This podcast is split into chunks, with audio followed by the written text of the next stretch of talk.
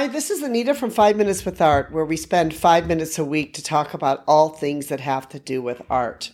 If you've been listening to this podcast, or if you're not, if you're new, welcome. We love all things to do with art, and we hope that all of you that are out there will decide to become an artist yourself. In fact, we say that anyone who decides to pick up a brush is an artist whether it's a brush, whether it's a pencil, whether you decide to be a ceramicist or whatever form of artwork you decide to do, that automatically makes you an artist.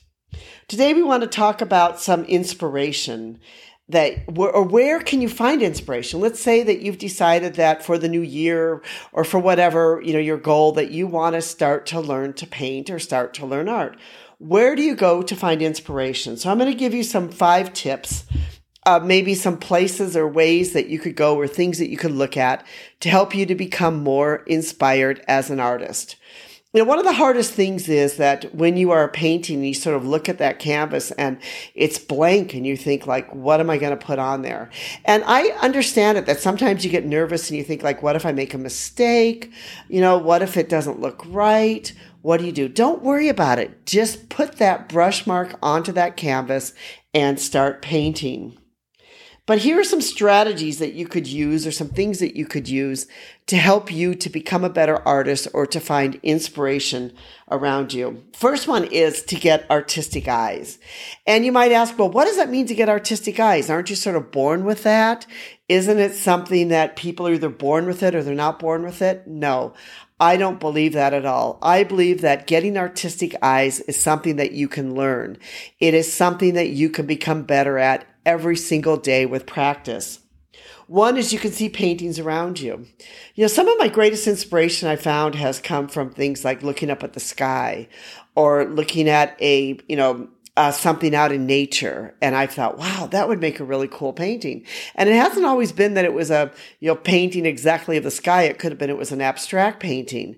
So, you know, great artists, they see inspiration all around them. They see art around them look at the shadows around you. When you're outside, you're, you know, maybe you're in a shopping mall or somewhere else. If you're like me and you like to sort of study people, you know, go out and study people. Go to a park, study people.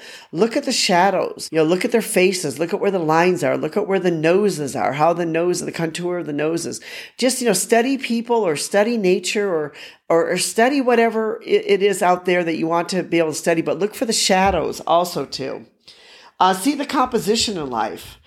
You know, that sort of commit to memory some of these compositions. If you see a beautiful sunset or sunrise, you know, sort of, you know, think about that. Think about the colors. Think of how the colors sort of blend together and you can use it as inspiration for your art. The other thing you can do is you can snap photos. I'm a great believer in taking photos. You can, um, you take photos and say, look, I'm going to use this photo later for reference. That's a great way to be able to help you to get inspiration for your art.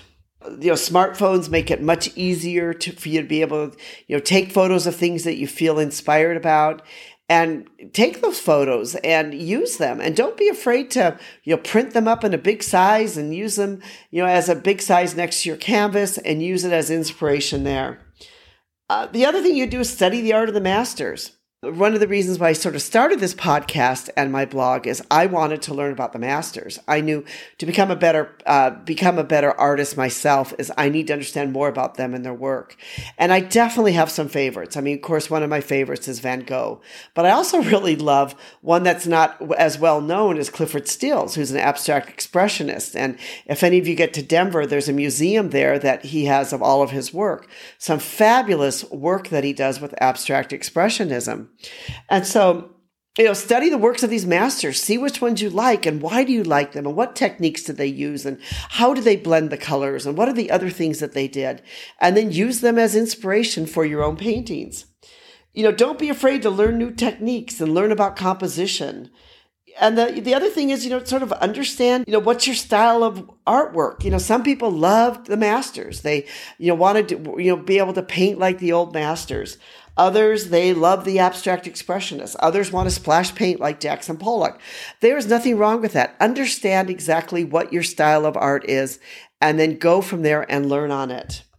Um, also have a drawing and a sketching journal. We love the Procreate app on the iPad as a way to have a sketching journal, to be able to sketch things down, to give yourself inspiration.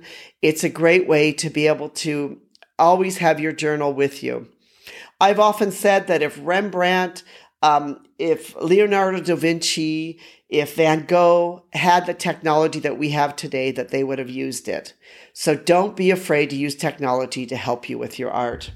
I have written a blog post on this, which has a lot more information, and it's five tips for finding art inspiration. And we'll put a link for that blog post into the description if you'd like to be able to learn and more and you know find some inspiration and find ways that you can go out and be inspired by art but most of all we encourage you to pick up a brush pick up a pencil pick up whatever form of art you want to and just start doing it and once you do then you are an artist this is Anita from Five Minutes with Art. Thank you so much for listening to us. We really do appreciate you. And if you've enjoyed us, give us a thumbs up. We'd love to have you subscribe to us.